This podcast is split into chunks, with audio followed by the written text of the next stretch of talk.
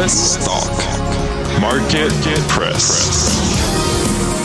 どうも、のぶしこぶし吉村でございます。先週はですね、ちょっとリモートで、えーしたけども、今日はスタジオに来て、でいつも打ち合わせとかいろいろするじゃないですか、こういう話があって、世界のどうのこうのたいな、こ今日なかったですね。今日はずっと本当ですね あれ。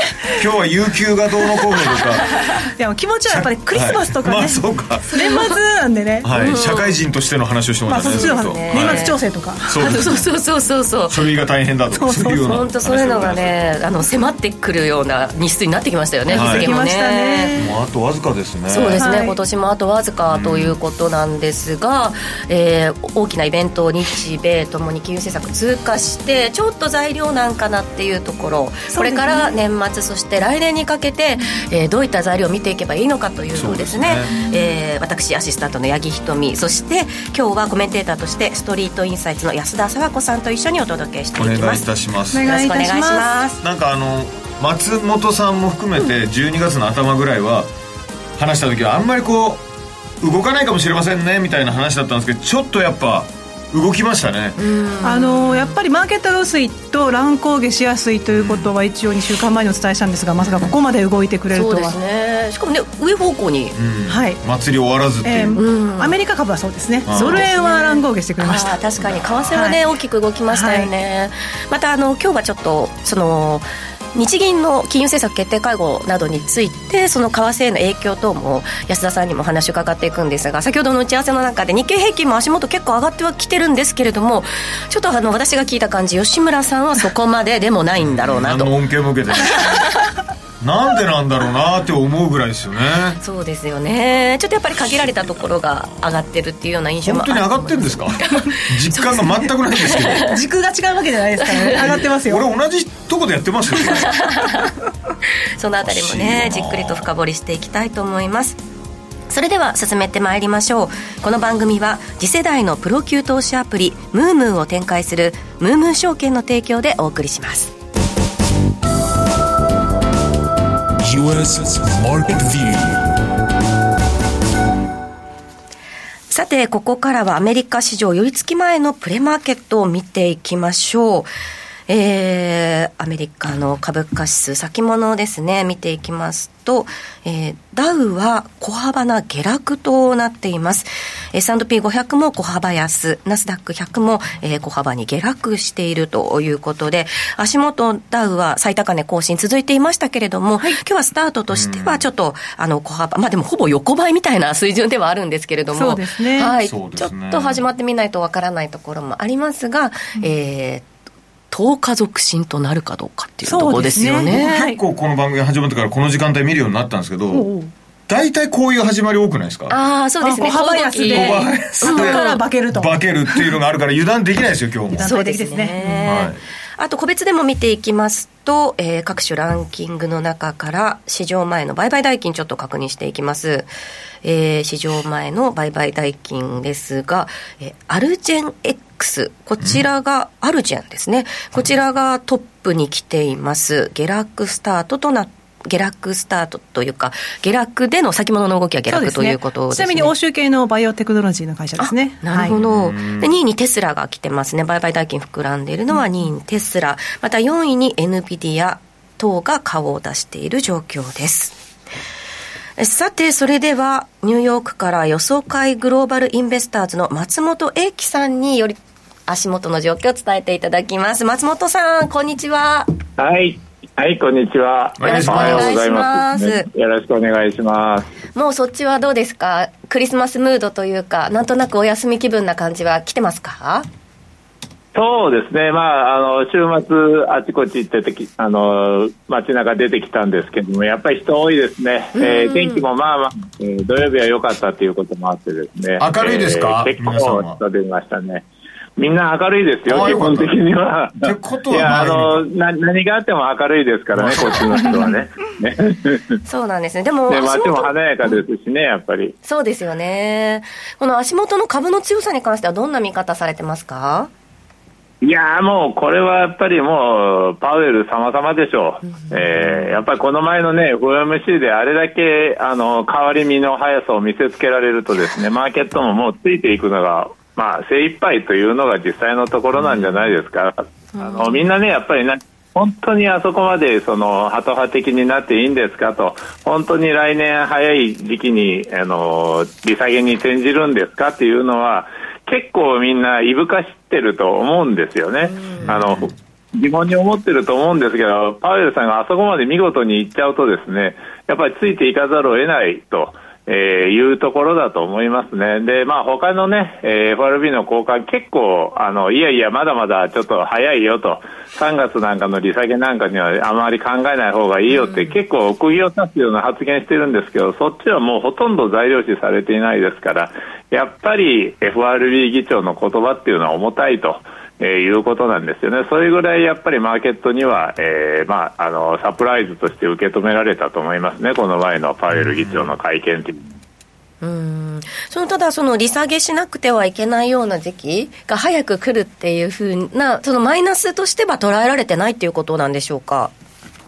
そうですね、今のところはまだあの景気もしっかりあのそんなに悪くなっていないので、ですね。やっぱりあの株式市場というのはいい方いい方に受け取りますから、そういった意味では利下げっていうのを、あの一番に、まあえー、材料視して、えーまあ、進んでいるということだと思います、そしてもう一つはやっぱり金利市場が、ね、大きく反応したということで、長期金利が下があの一段と下がりましたから、まあ、それもね、逆に言うと、これは、あの景気を少し、えー、押し上げる可能性もあるんですよね、ここまで金利が下がると、ですねやはり企業の借り入れコストなんかが下がってきますから、えー、企業への融資が増える可能性もありますし、企業への融資が増えると、やっぱりそんだけ経済活動が活発になりますし、また個人もね、やはり、えー、クレジットカードの金利なんかが下がるぞということになれば、また消費を増やすという可能性もありますから、まあ、その辺が、え景気を下支えするという、まあ、あのとりあえず金利の低下、あるいは利下げのいいところが今、えー、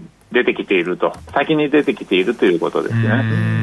なるほど、楽しげですね、なかなかそうですね。なんかうまいこといきそうですね。この調子だったら、大荒れもせず、理想のプランにたどりきそうな。景気が本当に悪くならないのかっていうのは一番のポイントですよね。うそういった意味では昨日のね、えー、引け後のフェデックス、物流大手のフェデックスの決算がかなり悪かったですから、はい、これはやっぱりちょっと注意して見ておいた方がいいと思います。物流の決算っていうのはやっぱり景気のバロメーターとされていますから、えー、ここの決算が悪いとなると、やっぱり景気はそんなに良くないと。まあ確かに良くないのはずっと良くないんですけれども、えー、とことん、ね、大きく落ちるか落ちないかっていうのが一番のポイントですからね、うん、そしてもう一つは、えーそのまあ、どっかでちょっと悪くなったとしても、その時にちゃんと FRB が利下げできる環境が整っているか、つまりは、えー、インフレがちゃんと落ち着いているか、まあ、もう結局、そのタイミング、どっちが早いかですよね、景気が本当に悪くなるのが早いか、インフレが、えー、ちゃんと目標に向けてもう一段下がってくれるのが早いかと、どっちが早いで、まあ、あの運命が分か れ道というかですね運命が決まると言っても過言じゃないと思いますよ、これ、景気が悪くなるのが早くなって、インフレがまだぐずぐずと高止まりするようであれば、ちょっと、うん、あの状況も出てくるでしょうし、反対だったらもう本当にソフトランディング完成ということになりますからね。松本さんはどっちを見てますか？わかんないです。まあ、あの、景気が、あの、インフレに関してはやっぱりちょっと警戒感を持っておいた方がいいと思います。さっきも言ったその景気の良さとかですね、うん、あの、企業への認識がまだ増えるとか、まあそういうものも含めてやっぱり景気まだまだ、あの、落ち着くサイン出ていませんから、はい、やっぱり景気が高止まりする可能性っていうのはあると、えー、見ておいた方がいいと思います。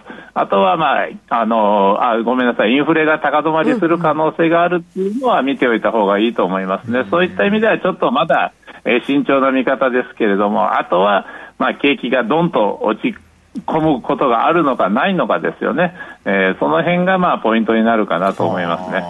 年末年始2月ぐらいまでお祭りは続きそうですか？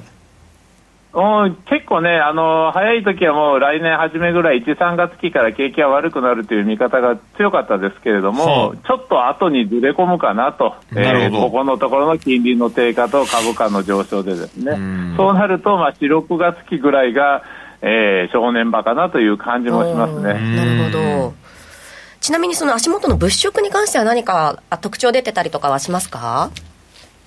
うん、そうですね、まあ、あの最近はあんまりね、あのなんていうんですか、あの売買っていうか、そういう個別とか、そういうところにはあんまりあの活発に行われているわけじゃないんで、どっちかっていうと、まあえーまあ、FRB の金融政策を引きずっての動きっていうのが続いている。状況ですからね、やはりそういうものが、えー、年明け以降に、えー、出てくるんじゃないですかね。わ、うん、かりました。えー、ここまで松本英樹さんにお話伺いました。US マーケットビューお届けしました。松本さんありがとうございました。はい、どうもありがとうございました。ここでお知らせです。Market Topic えー、失礼しました。ここではお知らせじゃない。ました。ちょっとね、ボケボケで申し訳ないです。いやいや、年末ですから、このぐらい。いやいや、本当ゆるっとそうですね。そうですね。はい。ということで、ここからはですね、US マーケットトピックのコーナーということで、押さえておきたいテーマ、話題、個別銘柄について安田さんにお話伺ってまいります。えー、今日はまずは FOMC、12月の FOMC に関してということですね。そうですね、松本さんがすでにおっしゃってくださいましたけれども、ハト派へ急転換したということですね。えー、前回私が出演した時ですかね、FOMC の11月の議事要旨についての変化ということで、うん、慎重な高派から中立へシフトしつつありますよっていうお話したんですけど、一気にハト派に転換して、うん、えー、マーケットっていうかあの、ニューヨークではフェドピボットって言われています。かっこいいですね、はい、フェドピボット、韻も踏んでますね。うん、で、えー、そういう状況ということで、米株相場、好調ですね、週足でダウのチャートをご覧になっていただいてますけれども、すごいです。うん。うん、そうですね？いいですけど、なんか怖さも感じる。で、ダウは5日連続で最高値を更新して、えー、えー、週足では7週続伸かな？で、これがあのダウだと2019年以来の続伸記録で、S&P500 になると2017年以来の続伸記録。あ、すみません、9週続伸ですね。9週続伸というところで、えー、あ、すみません、9日続伸か。9日続伸です。うん、で、ダウは、ねはい、えー、9日続伸の7週続伸のダウは5日連続の最高値更新。ということですね。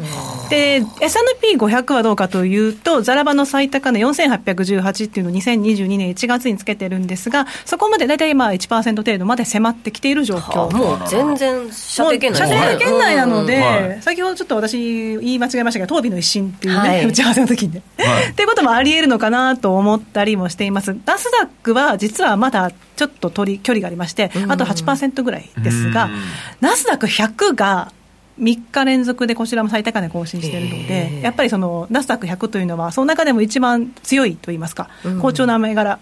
えっと、エヌビディアとか、ああいった有料銘柄が多いんですけど、そういうところはもうすでに3日連続で最高値を更新する状況で、非常に勢いありますと。絶好調ですね。まあ、絶好調です。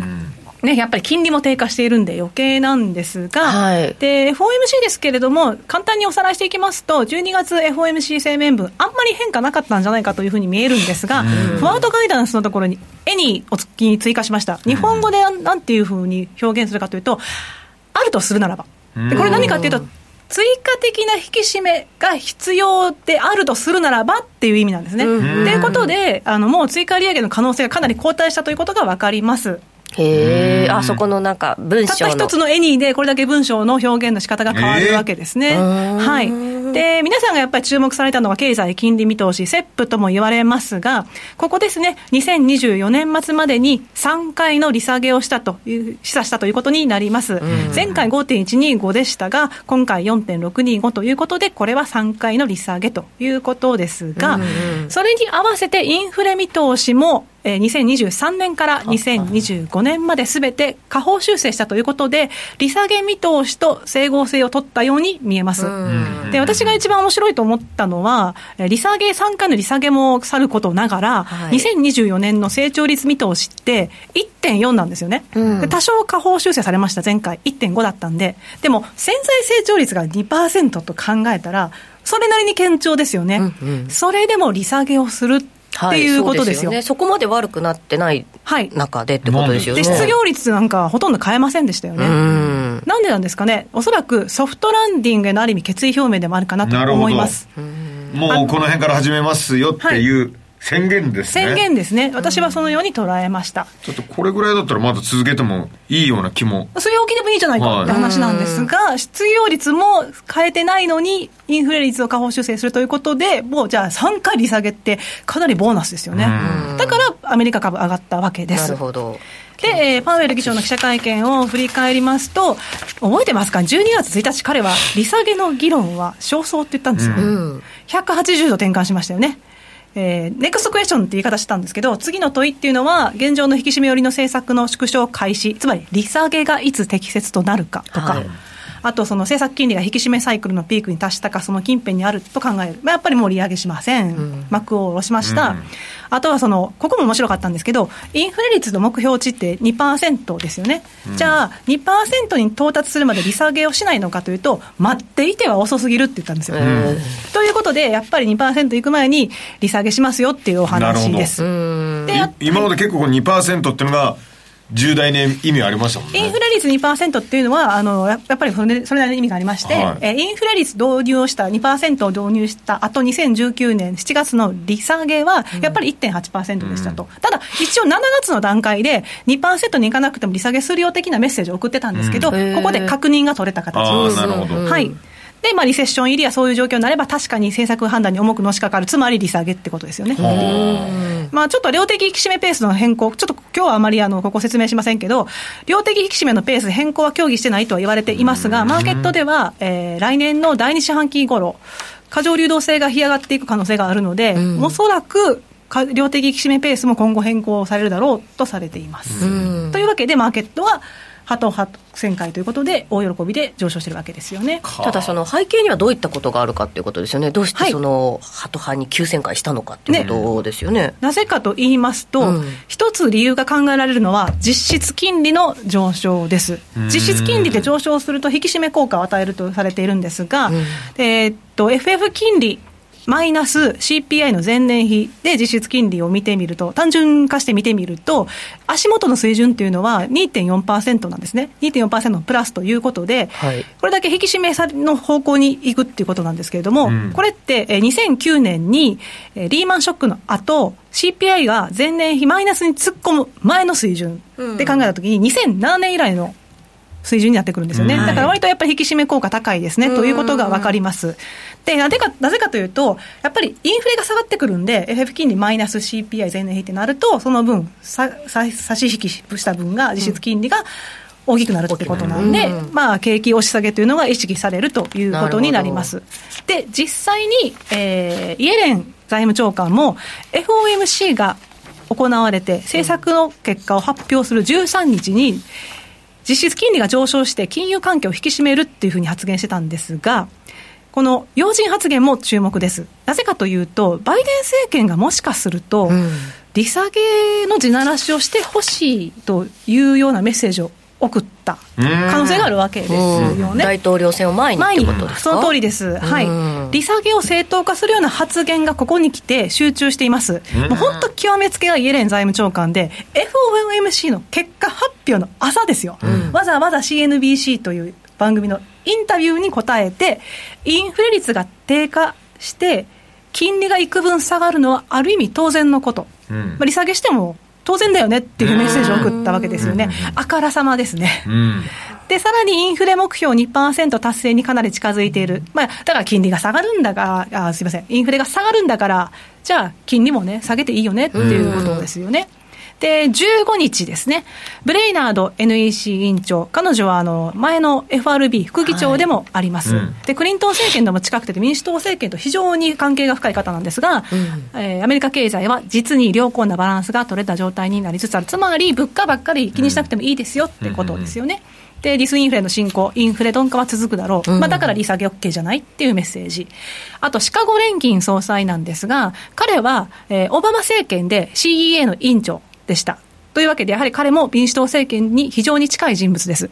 彼自身も12月15日、はっきりとフェドは焦点を物価から雇用へ移すべきと明言してたんですね。はいこの後で、その利下げは第一四半期には行わないよみたいなメッセージを送ってるんですが、やっぱりフェドが物価から雇用に注力し始めている少佐とも言えますし、なおかつそれがバイデン政権の意向でもあるとなるほど。いうことが汲み取れます。さっきのそのフェドウォッチじゃないですけれど、はい。FMC 参加者のその、あの見通しで見ると、失業率とかその雇用に関して見ると、逆に利下げできないような状況、あんまりそんなに、ね、それについてはまた。あまた後ほど後失礼しました。へえ あるんだ。あるんです。うん。でですね、なぜバイデン政権が今、利下げの地ならしをフェドに求めているのか、まあ、単純に言いますと、バイデン政権の支持率、低下しています。一部の世論調査では過去最低を更新している状況な上に、どこも大変ですね。どこも大変です。は いどこかの国もそうですね。ね どこかの国もそうですけど大変ですね。はい、で、えー、2024年の大統領選を控えて、共和党の大統領候補、トップランナーといえばトランプさんですよね、バイデンさんとトランプさんの支持率とその格差を見てみると、えー月末ベースでこちらを示ししてるんですが、あら。11月になって急にトランプさんの支持率が上がっています。ちょっともう追いつかなくなる可能性がある。ちょっとでもね、47%と44%なので、はいはいはい。まあ、そんなに、その、なんていうんですかね、これでも勝負が決まったわけではもちろんないんですけれども、ここの出だし大事じゃないですか？こ大事ですね。こ押さえてこないと差広がる可能性もあるから。あのなので、うん。なんだかんだやっぱりアメリカ経済がこけてしまうと、現職の大統領が敗北するケースというのがなるほど。認められるので、うんうん。今のうちに経済を支えたいということが考えられるわけです。はい、で、お待ちかねの失業率ですが、はい。はいあの失業率と大統領選挙の関係は非常に強いものがありますうん。で失業率がアメリカ大統領選の年の1月から10月まで、なぜ10月かというと、えー10月分の雇用統計が11月に出るんで。うんうん。でそういうことなんで、えー10月までにしてるんですけど、なるほど大統領選前までってことですね前の直前直前までのはいってことですねで、えーそれまでに失業率が1月から0.5%ポイント上昇すると、必ず現職と与党が敗北しています。1960年のアイゼンハワーもそうですし、1980年のカーターもそうですし、1992年ブッシュ、パパブッシュですね。2008年のブッシュ大統領もそうだし、2020年のトランプ大統領もまさにその通りということで、えー今のところ失業率3.7%で低いですが、低いですよね。以前紹介したサームルールというもので、えー直近3か月、平均マイナス過去12か月の最低値を引いたら0.33ポイントでしたよね。で0.5ポイントまで開くと、景気後退入りの節目になるって言われてますが、ええそうなってくると、失業率ってさらに上昇する可能性が出てくるじゃないですか、うんうんその辺ももしかしたら意識してるのかなというふうに思われます。あのこの失業率と大統領選の関係ってかなり密接だと言われているので、ええアメリカ人で特に大統領選オタクの方は知らない人はいないと思います。なるほど。日本にいるとやっぱなかなかわからないですよね。そうですねあんまり考えたことなかったですね。はい、ということで、このあたりがかなり意識されているために、まあフェドはもともと独立機関とは言われますが、えもしかしたら忖度をしたのかなという気がしています。で、そもそもなぜ政治に配慮しているのかっていう妄想が働くかも、あえて妄想と言いますけれども、はい。振り返れば、えー2021年の11月、何があったかというと、パウエル議長が、えー再指名をされるタイミングで、インフレは一時的っていうのを転換しましたよね。なるほど。パウエルさんが再指名されたいのであれば、バイデン大統領の意向を汲み取って、そういった方向転換をする必要があったというような、まあ、思いが浮かびますよね。なるほど。確かに当時ちょっとあインフレにた着着手するのが遅すぎたんじゃないかって声ありましたもんね。そうそうなんですね。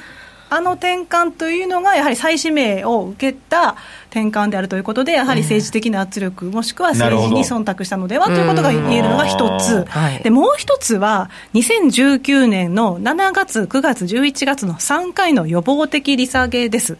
あの時景気後退入りもしてなかったんですが、うん思い出されるのがトランプ大統領、当時の大統領からの利下げ圧力ですよね。はいはいはいツイッター法でもなんかパウエルさんにかなり攻撃されてましたけど、うん結局あの後3回利下げをしていましたと。で、振り返れば2019年、当然ながら大統領選の前ですよね。なるほどそこで予防的利下げという事実を作ってしまった、うん。実績を作ってしまってるわけですからー、逆にその民主党政権でね、そういった予防的利下げできるんじゃないの？って。なんでやらないの？やらないの？むしろっていうことも前やったじゃんっていうことですよね。そうそうありますよね。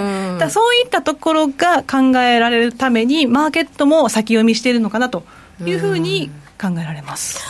実際に、じゃあその、CPI、そのはい。物価、はい。どうなっていくのかということで、で今後のリスクなんですけれども、やはりその今後、アメリカの個人消費についても懸念材料はあるんですが、中東の地政学的リスクも注意が必要です。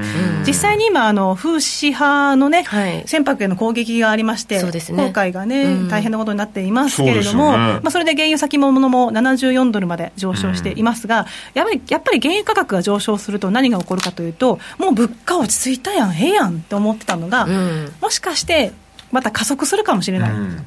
で11月の CPI って言いますと、前年比3.1%で、2021年3月以来の低い伸びでしたと、で内訳、前年比の内訳を見ますと、やっぱりエネルギーが0.4%押し下げてましたと、食品とその他はやっぱり上昇要因であるので、ここがこけると、また CPI 加速しますよねってことになります。はないるほど、エネルギーの分がはい、なくなっちゃうしてしまうので。なるほど、はい、でもう一つ、やっぱり小売売上高、11月の小売売上高、前月比で0.1%マイナスの予想が0.3%プラスでしたが、うんうんやっぱりあの全米ガソリン小売価格、ガソリン価格が下がってたことがポイントで、うん。はい。あの時ガソリン価格は、えー前月比で6.8%下落してたんですね。うんで、小売売上高のチャート、右側にお示ししてますけれども、やっぱりこの赤い枠、ガソリンの部分がマイナスにいってくれた方がはい伸びやすいと。んで、今回もガソリンがマイナスにいってくれたんで、0.3%のプラスになっていることが分かるので、やっぱり消費にも打撃を与えると。ガソリン安いぜ、買い物行こうみたいなことですか？ある意味、あの、負担が減りますよね。んあれある意味、ガソリンが税金みたいなもんですから。ガソリン分に回してたお金を買い物に回せるということか、はいなるほど、なるほど。そういうことですね。はなると結構な要因ですよねなので、やっぱり原油高は怖いなという話なんですよ。だからこそということなんですが、あ、ちょっと次、その次だと次ですね。すいません。その次です。えっと、中東の地政学的リスクに注意のところなんですけど、やっぱり怖いのは1970年代の二の舞だというところで、結局その12月 FOMC で、あの、ハト派に転換したんですが、やっぱりダドリー前ニューヨーク連銀総裁など時ね。うんうん。はい、あの、今回のその方向転換を見て、これかなりの大博打だって言ってるんですよ。なんでかって言いますと、へー。11月の CPI って確かに下がったんですが、フェドが注目する住宅を除いたコアサービスは前年同月比4.1%、これ過去2ヶ月連続で上昇してるんですよね。うん。だから結構コアサービス大丈夫かっていう心配がある中でインフレ率低下してるから利下げ3回するよっていう示唆を与えてるわけです。うんうんなので、だからなのでちょっと大博打っていうような解釈をされるわけですね。あともう一つちょっと気になるのが、1970年代から80年代の高インフレ期、インフレが更新した時っていうのは、うんうん1973年第一次石油危機っていうのがあって、そこから石油が上がったせいで CPI 伸びて、うん。一旦戻るわけですよね、うん。収束するわけです。しかし、第二次の石油危機が起こりまして、えー、79年かな、それでまた CPI 上がりますよね、つまり原油につれて加速したわけですよ。今、その1970年代から80年代と前年比の伸びがほぼ同じような動き方してるんで、その動き方してみると、実際にまあインフレ鈍化してるじゃないですか、その後ちょっとこうフェドの緩和策だったり、据え置きによって、もしくはその据え置き資産、あ利下げ資産によって金利が下がってしまうと、松本さんがおっしゃったみたいに、うん。ちょっと景気刺激的になって、で、さらにまたインフレが上向くリスクっていうのが出てくるかなというところで、注意が必要ですねと。これ大博打って書いてあるじゃないですか、はい。まあ僕博打好きですけど 博打で負けた場合はどうなるんですか？博打で負けると、インフレ再加速で、スタグフレーションとかそういうことになってしまうので、うん。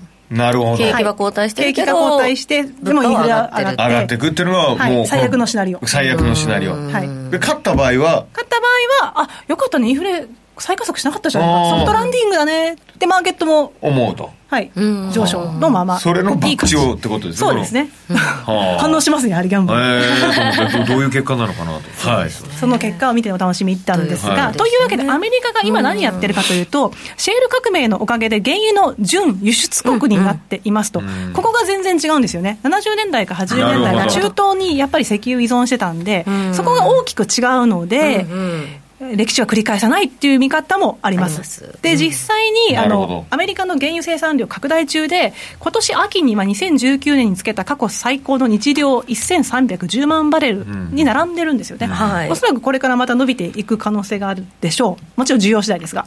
で、あとやっぱり石油製品の輸出量、ここも右肩上がりになってきてるんで、で中東情勢の不安定化もあるので、アメリカが頑張って輸出しているわけですよ、ね、なるほどなるほど。なるほど。価格を抑えようということです、だから大バックしても勝てるんじゃないかってジャッジをしてる。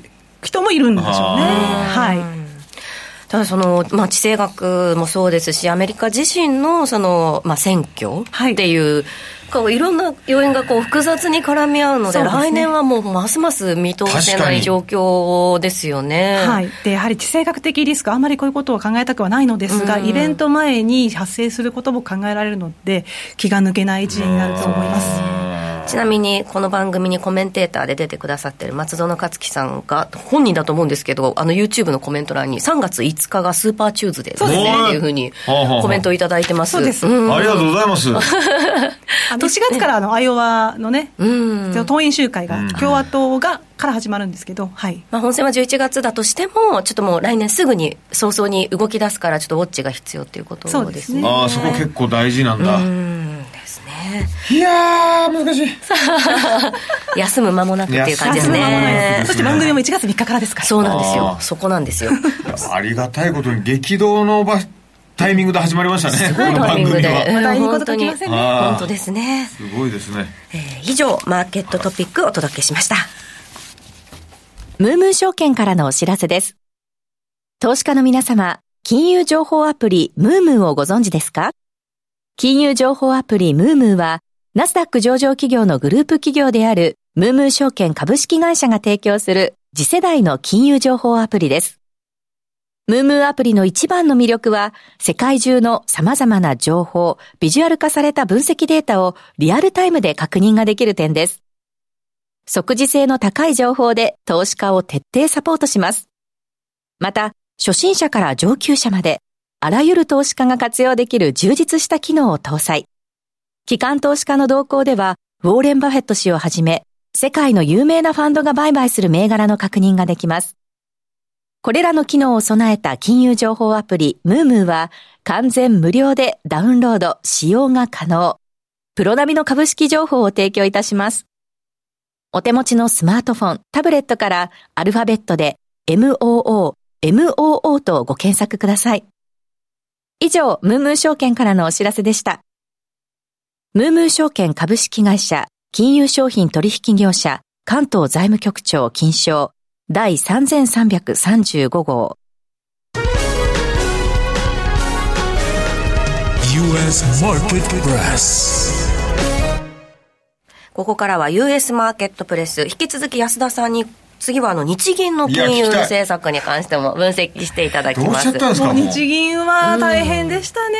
いやでも今年最後のイベントと言ってもいいぐらいですよね。おっしゃる通り、今年最後のイベント、まあ、波乱なく終わったというか、肩透かしで終わったという気がしなくも。でも波乱なくまあ終わったですよね、はいでもその前になんか波乱が波乱らハラハラしたのに。告知がすごかったですよね。そうなんかですよ。あれだけ告知した、だから肩透かし。はい。すげえ告知だったんでそうなんですよ。対策が出てくるかなと思って。期待したんですけどね。為替がねやっぱり動きましたよねはい。発言でね、本当に為替動いてくれました。本当に動きましたよ。はい、ね。アメリカ株とはで一直線でしたけど、うん。ドル円は乱高下と言いますか。はい。足元の水準は143円40銭台ということでやや落ち着きを見せてるところですね。そうですね。ようやくですね。はいで、まあ、ドル円ですけれども、冷やしで11月以降見ていきますと、え11月の、11月に151円の91銭をつけてから、下がってはきている状況ですね、うん。ダブルトップをつけて下がっているのが分かります、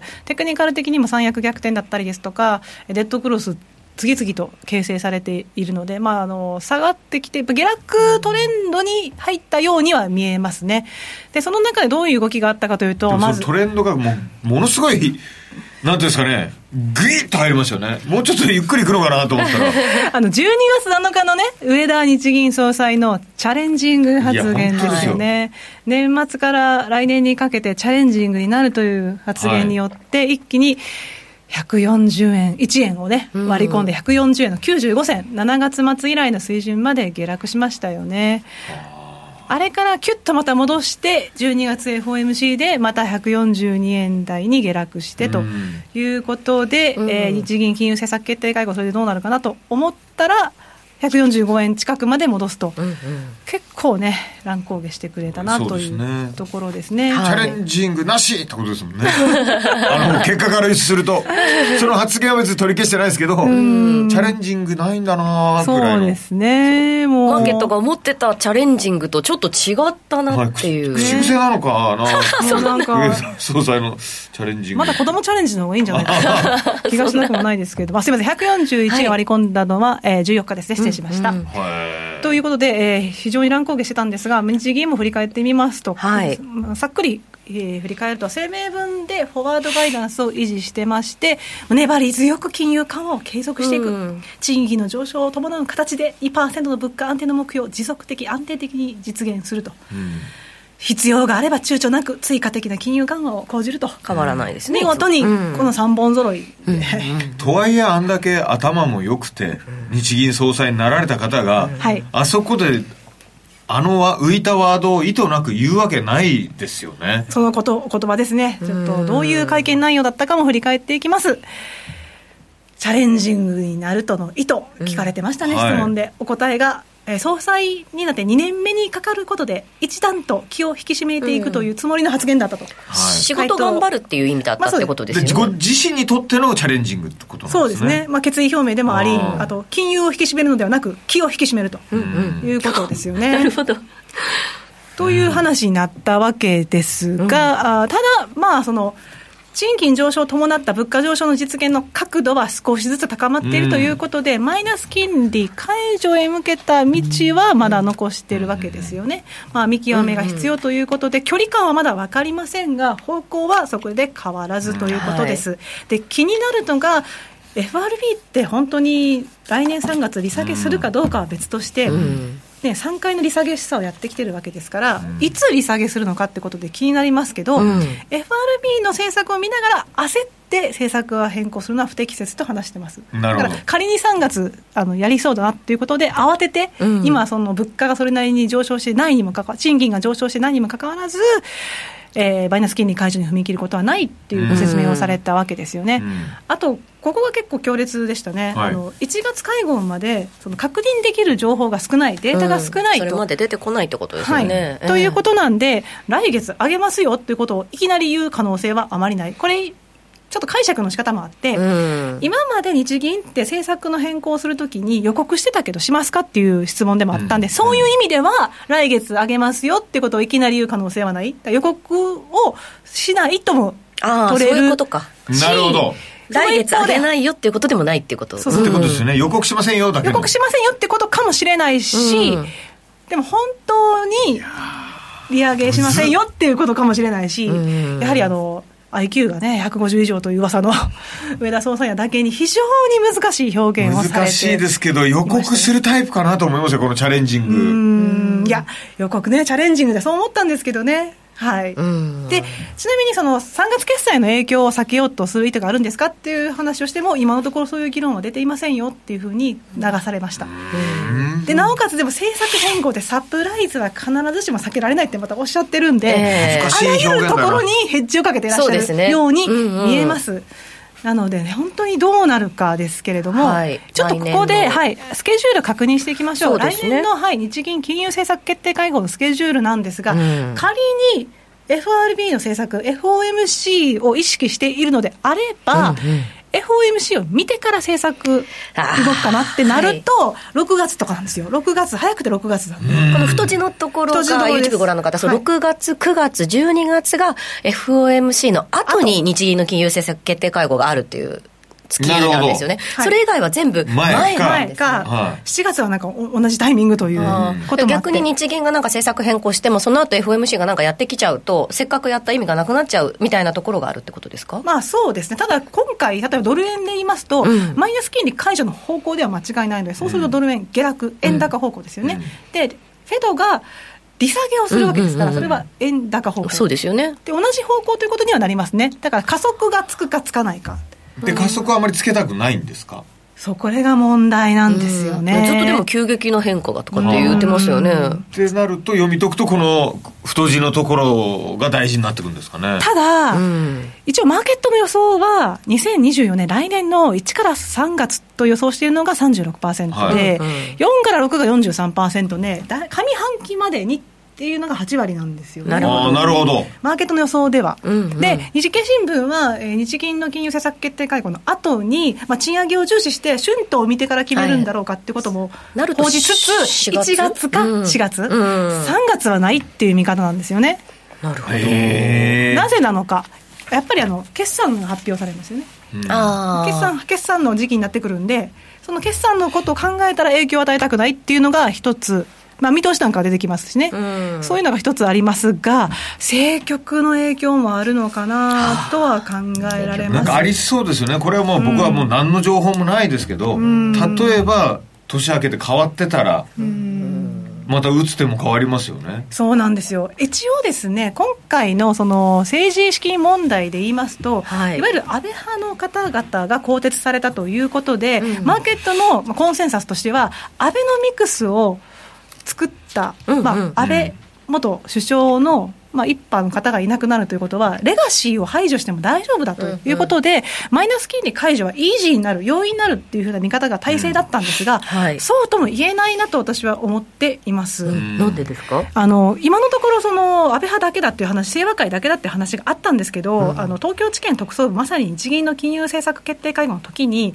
二階派の事務所も、まあ、強制捜査が入ったということで、自民党全体の問題になるリスクというのがゼロとは言えない。うん。でまあまあ、かなりリスクは低いとは思いますが、そのリスクは低いかなと、でもう一つ、岸田首相と自民党の支持率低迷で、もしかしたら岸田さんがっていうことももちろんありますよね。でそうなると岸田さんがもしお辞めになられるんであれば、やっぱり3月の予算は成立させてからって考えたら、3月の金融政策決定会合では、マイナス金利解除できないんじゃないのっていうふうな思惑が働きますよね。あと、その岸田さん自身が、あの、首相のままでいらっしゃったとしても、4月の補欠選挙があるんですよね。あー10地区ぐらい出てくるんでそこでもし敗北する可能性があると考えたときに、マイナス金利解除できるんですか？というところも悩ましい。なるほど。だから、まあ、退陣したとしても解除しないししづらいなとしづいうところですらいし、ねどっちも道しづらいってことですね。3月、4月って結構、その政策政策変更の時期としては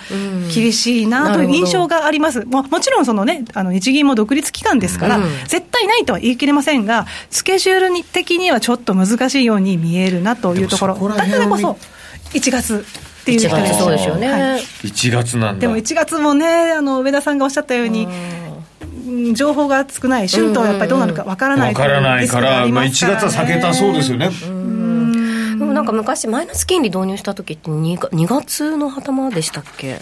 あのなんか結構年早い時期ありましたよね。うん。なので。ちょっとまあまあ状況が全然違うからわからないですけど、はいそのそうなんですよ、状況がちょっと違うので、うん。そのいつやるかという時期ではなくて、環境が問題うん。ということですね。そうですね。であの吉村さん、ずっとおっしゃってましたよね、はい。チャレンジングってどういう意味なの？というところで,、うん。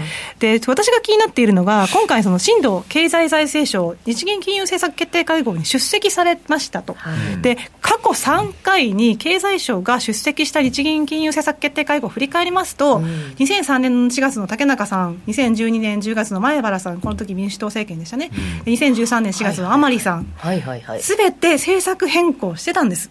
あじゃあ今回もえっ、と新藤さんが参加した参加したんですよね、うんうんであの予定が空いてたから参加したんですよなんてインタビューで話してましたけど、うん。そんなわけないと思うじゃないですか。そうですね。だって他のね、うん。いや副しあの副大臣はいらっしゃいますよ、でもはいはい経済省がいらっしゃるってことはかなり稀なのへで、ー。過去だって3回しかないんですよ、年末の挨20年拶とかじゃないんですか？でこれからよろしくって言ってもらいます。そうかそうか。でなんでだろうと思ったときに、一つ考えられるのは、岸田政権低迷してますよね、支持率が。ということで、でも、岸田政権の柱って投資倍増計画で、はい。その一つが新ニーサのスタートですよね、はい。来年からということで、はい。その時期にマイナス金利を解除させて、ん。株安になると困るのかな？ということが一つ考えられますよね。はいはいはいはいはいはい。株安になっちゃったら、柱の一つの効果がうんうんうん発揮できない。発揮できないということで。こけちゃうみたいな感じになっちゃうと、あれスタートからどんどん下がってなんか話違うじゃないのっっていう話になると、さらにに支持率が上がってくるじゃないですか、はいはいはいはい。もしかするとですよ、はいはいまあ、そういうリスクが考えられるっていうのがありますね。ってことは、うん。そのちょっと変えてくれチャレンジングの意味を？みたいなとこで。もしかしたらそういうことも考えられますし、まあ想像ですよねこれ。あくまでも想像ですよ、あくまで想像、妄想ですね、はい。妄想ですけど、あとやっぱりドル円があんまり円高になってもというところがあって、うん。その円高になってしまうと、やっぱり株安につながりやすい。うーん。というところもありますよね、その辺をもしかしたら意識されたのかなというふうに考えてしまいました。例えば今こう表になってるじゃないですか、はいはい。あの2003年4月竹中大臣はい来られたみたいなことになった時に、はい。10年後ぐらいにここになんで書きます？今回大臣が。今回はそうですね。2023年12月えー。無風ですかね。無風。あ無風。あー。政策対応無風を。っなるほど。あ。そうですよね。てことなんですかね、はい、非常にこの珍しい今回ね、大臣が出席されて政策変更ないっていうのは珍しいので、うんうん。やはりその政権としてのメッセージを伝えに行ったようには見えますよね。打ち消したのかな、これも想像ですけど政策変更はあったけども大臣って無風にする。っていうことね、も考えられますけれども、やっぱりこう政局が荒れてる状混況なので、上田総裁は政府と密接な連絡を取りつつ、適切な金融政策をいやもちろんそうですよ。まあ、そういうことなのかもしれませんけどね。独立のね、うん。なんですけど難しいですね。難しいですね。ではちょっと足元のその為替の注目点だけ最後伺いましょうか、はい。どういったところをポイントとして見ておけばいいのかということですね、基本的にドル円ダブルトップ形成して下方向に見えますというところで、えーあと今、直近でもですね、一目均衡表の転換線うんのところで、えー綺麗に、まあ、ちょうど抑えられてる感じですね。ローソクの実体部分が抑えられてるので、やっぱりちょっと下方向に見えるのと、はい今後この200日移動平均線ですね。ここがを割り込んでたんですけど、ここがさらに、えー割り込むだけじゃなくて、下抜けて抵抗性になるかどうかっていうところ今後注目していきたいと思っています。ここを200日移動平均線抜けちゃいますと、142円の50銭あたりですかね。ここ抜けちゃいますと、1えー11月高値と1月安値の半値押しの139円の56銭だったりですとか、11月高値と、えー1月安値の61.8%押しの136円の64銭っていうところが意識されてくるので、はいはい、とりあえずこの200日移動平均線を下抜けるか維持できるか、ここがあドル円の分かれ道というふうに考えられます。はいここまで US マーケットプレスをお届けしましたムームー証券からのお知らせです。ナスダック上場企業のグループ企業であるムームー証券株式会社は、アメリカ株取引を開始しました。ムームー証券のアメリカ株手数料は、どの銘柄でも200株までの売買は一律税込み2.18米ドルで注文ができます。グローバルスタンダードの手数料体系で、お客様のアメリカ株取引をサポートします。取引可能なアメリカ株銘柄はおよそ7000銘柄となっております。また、業界初のアメリカ株24時間取引が可能。急な株価変動にも迅速に対応できます。アメリカ株投資の強い味方、ムームー証券をぜひお試しください。ムームー証券が扱う商品等には価格変動等により元本損失、元本超過損が生じる恐れがあります。投資にあたっては契約締結前交付書面等の内容を十分にお読みください。ムームー証券株式会社、金融商品取引業者、関東財務局長金賞第3335号。使って得するムームーアプリえーさて、このコーナーは、ムームー証券のアプリの特徴や使い方を紹介していくコーナーです。ぜひ、アプリを触りながら、皆さん見ていただくと分かりやすいです。えーここからは、ムームーアプリプレゼンター、坂本麻子さんです。よろしくお願いします。よろしくお願いします。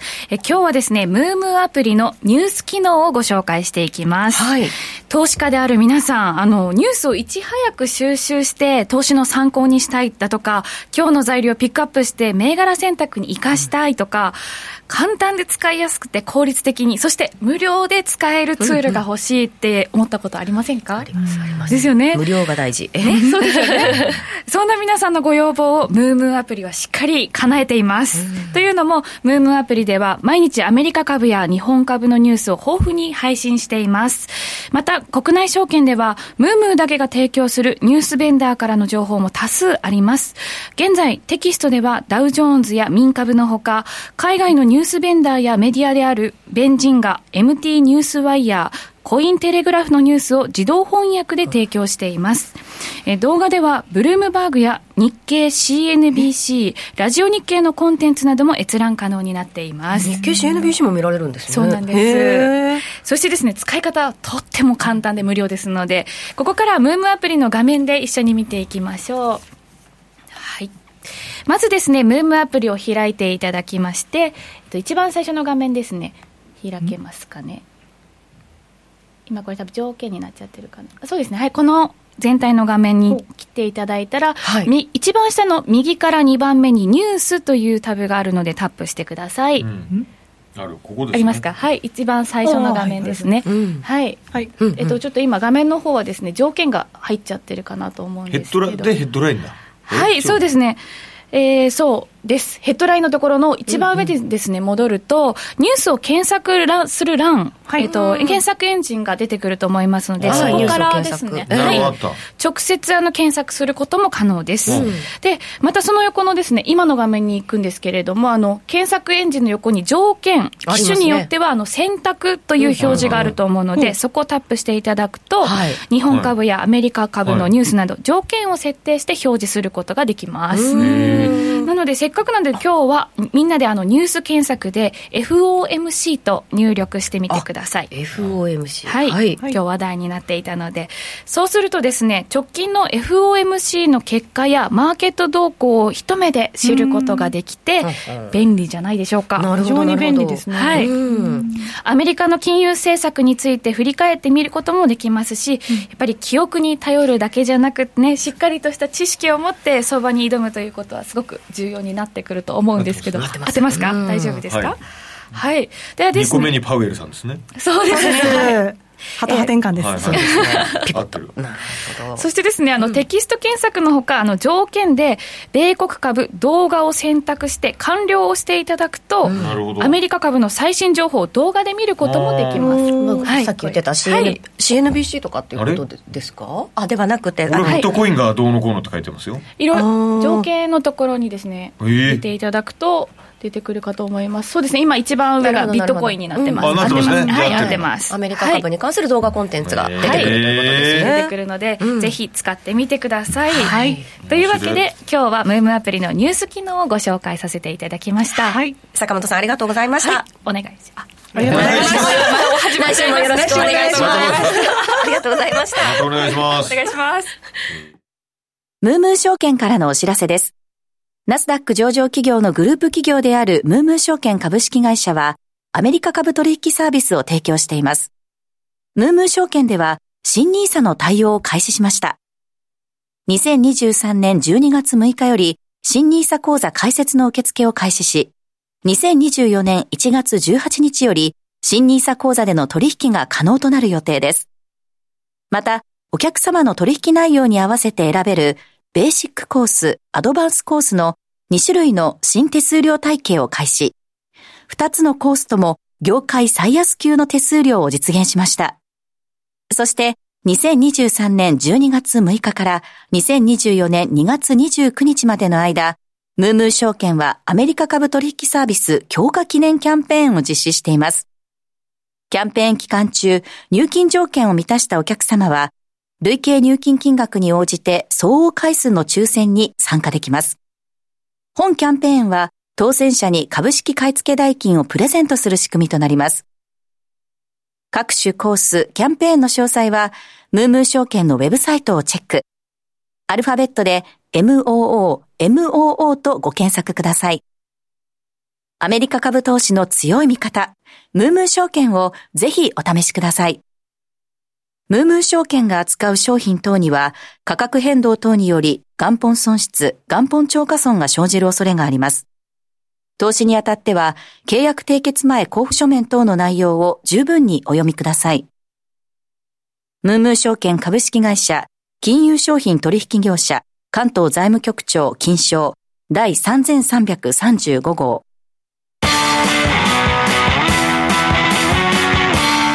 U.S. Market Strategy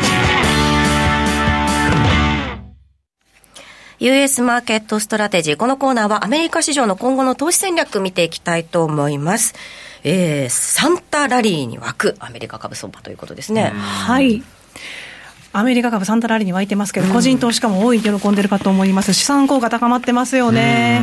で、ナスダック100年初来で53.7%高ですし、S&P500 も24.2%高ということで、えー、こうやって見ると、やっぱりテクノロジーが強いように見えるんですが、はい、アナリストはどうかと言いますと、うん、アナリストが最も強気なセクターを見ますと、エネルギーなんですね。エネルギーであったり、通信、で、ヘルスケア、エネルギーの場合は特にあの、前年がダメだったってこともあるんで、うんうん、その反動もあるんですけれども、まあ通信っていうとやっぱりフェイスブックとかですよね。ああいうところが入ってたり、あとヘルスケアなんかが、強気の見通しが非常に多くて、ということになっています。はい。はい。で、えー、その中でじゃあどういう個別銘柄って面白いんですかっていう話になるんですが、エネルギーの注目銘柄はもうね、代表格のやっぱりエクソンモービル、これ面白いなと思います。第三四半期決算、純利益はですね、予想を下回りましたが、はい、えー、四半期配当額引き上げてます。ちなみに、このエクソンモービルの優等生なところは、41年連続で年次で増配やってるんですよ。なるほど。はい、はい。なので、ちょっと株価がね、弱くなったとしても、配当がしっかり得られるというところで、有料株というふうに考えられます。配当利回りも直近で3.6%ぐらいで、はい。あのまあ、10年債利回り、アメリカ10年債利回りが今3.9%ぐらいと考えると、それ下回りますが、今後利下げしていく方向となれば、まあ、コネクソンモービルね、配当利回りというのが魅力的になるかなというところです。あと何より、11月にパイオニアリソーシズですね、パイオニアナチュラルリソーシズをあの買収しましたけれども、ここってパーミアン盆地とあのコークの権益を持ってるんですね。で、シェール関連、そのおかげでシェール関連の生産量は、パイオニアナチュラルリソーシズを買収することによって、チャートの右側見ていただいたと、見ていただく通り、断然トップになるわけですね。で、なぜ、えー、エクソンモービルがこうこうしたパイオニアを買収したかというと、あの、ここって経営出油が採取されるんですよ。経営出油。で、何かっていうと、CO2 の排出量が重質油の半分程度になるんで、環境負荷が低いんですね。で、エクソンモービルも2050年までに CO2 排出量をネットゼロにするということなので、そういった意味でも、こういったところに、え目をつけたのかなというふうに考えられます。まあ、つまり気候にも配慮し、なおかつ経益も拡大しているということで、2つも美味しいわけですね。あともう一つ、あの、2027年からは、アーカンソー州でリチウムの生産にも着手します。はい、まあ、そういったところで面白い銘柄かなというふうに思われます。ね、最後は、イーライリリーですね。これヘルスケアの方です、ね、ヘルスケアです。これは、あの、肥満治療薬、はいはい、ヘルスケアの AI なんか一部で言われてますが、あのアメリカって2019年時点で成人における肥満率って42.4%で、はい、2019はい、でハーバード大学が2019年に調査したところ2030年の肥満率49.2なんですよ。でイーライ・リリーのこの最初2型糖尿病治療薬マンジャロっていうので、えー、売り出したんですがこれが肥満治療薬に転換が可能ということになるので、ちょっとこの辺り面白そうなのでまた改めて詳しくね、ね。お話しいただきたいと思います、はい、やっぱりちょっと日本でもこういったその、まあ、ダイエット系の薬っていうのはね、ね、すごい人気になってますので。イーラ・リリーはそのおかげで今時価総額製薬業界でトップに躍り出ましたからね。はい、なるほど。難しいところでございます、ね、そうですね。さて番組もそろそろお別れの時間が近づいてまいりました、はい、アメリカ株先物なんですけれどもいずれも小幅安ということで変わってないような状況となっています、うんうんえこの番組は次世代のプロ級投資アプリムームーを展開するムームー証券の提供でお送りしました。US ストックマーケットプレスここまでのお相手は平成のぶしこぶし吉村さんそしてストリートインサイツの安田佐和子さんでした、ありがとうございました。ありがとうございました。またお願いいたします